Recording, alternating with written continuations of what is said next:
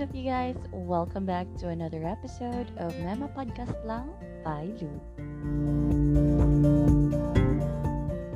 Hello, my dear listeners. Thank you so much for tuning in to this podcast. In this episode, we will be talking about forgiveness. So, this topic might be a little sensitive to some of you, but don't worry. I won't be having a heavy discussion on this. How I wish talaga na there's any way for me to interact with you guys because I'm also curious to know how you forgive people who hurt you. Naniniwala din ba kayo sa sinasabing forgive and forget? Ako kasi nung dati, oo, naniniwala din ako dyan kasi I value peace of mind more than anything else siguro. And whenever somebody disappoints me or wrongs me, I just let it be and let time do the healing. Tapos eventually, I'll no longer make a big deal out of it kasi nga, nasa past na siya. And like I said, I value peace of mind.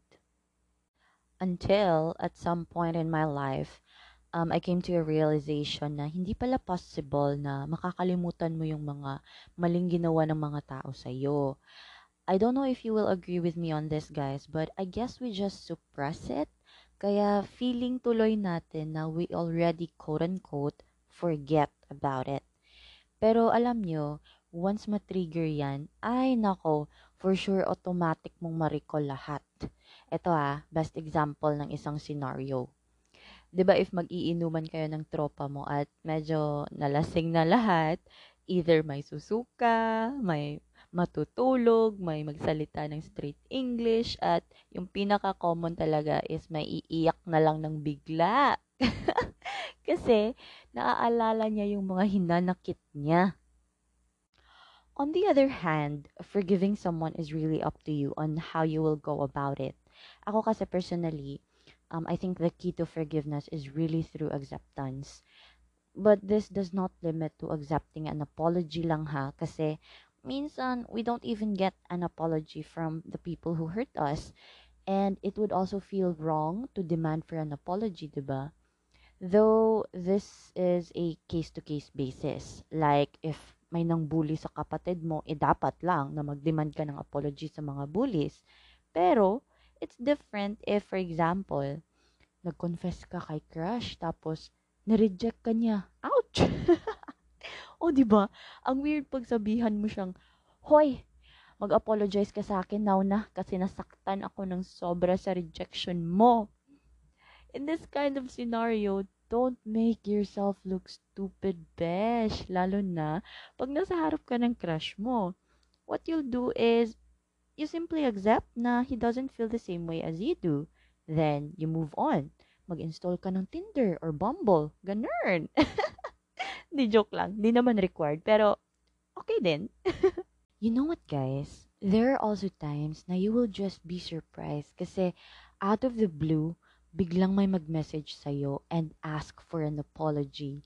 This is what I am talking about earlier na if you just let time do its thing and you just continue living your life, eventually, people are just gonna realize na mali yung ginawa nila sa'yo and sometimes they would even regret that they hurt you. When you've already accepted the fact na nasaktan ka nila back then, it would now be easier for you to let them know that it's okay and that you've already forgiven them.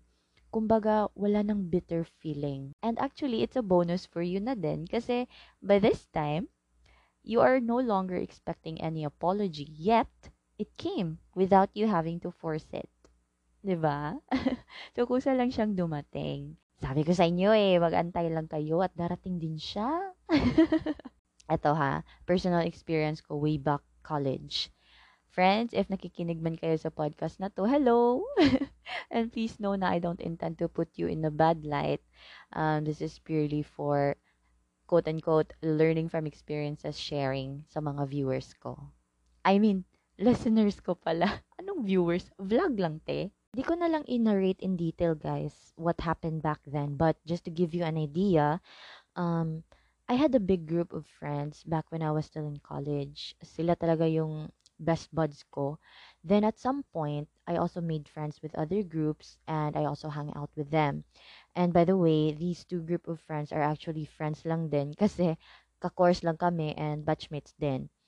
Fast forward, um, there was a sudden and unexpected turn of events na resulted to a conflict between these two group of friends. Tapos ako, ayoko talagang may lalabanan sana. Kaso, I felt the need to stand for what I think is right or what's more favorable with my values. To make the long story short, um, I ended up siding with a friend from the other group kasi siya yung biktima sa sitwasyon na yon. And I really felt disappointed sa first group of friends ko kasi di talaga nila magets kung bakit yun yung naging decision ko. Sadly, I think nung fourth year na kami, hindi na talaga naging maayos yung friendship namin uh, kumbaga may boundary na at minsan ang super awkward pa nga. Then three years after, one of my friend from the first group whom I least expected na would message me and ask for an apology actually messaged me and said na she realized that what they believed back then was not right and that she felt sorry na I had to leave the group kasi ako lang yung may ibang opinion. Naging outcast ako. Honestly, I was very happy and thankful that she reached out to me and nabigyang closure yung misunderstandings namin. Now the question is, did I forgive? Definitely yes. But did I forget? Of course not. I will remember that experience until my last breath siguro. But it doesn't mean that I am still hurt. I've long moved on and grateful for that experience because I discovered na I am the type of person pala who will stand for what is right and just. Charot! Maglo na yan!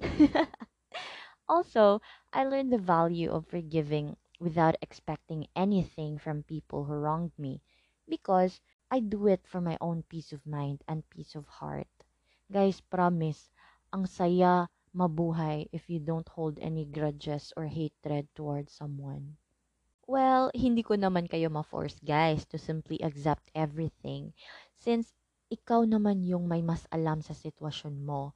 Siguro lang, at least don't dwell on it so much to the point na it will take over na your life.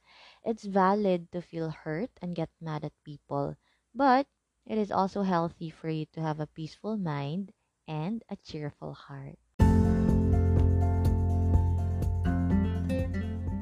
So that's it for this episode, guys. Thank you so much for sticking until the end. And I really hope that you enjoyed listening to this episode.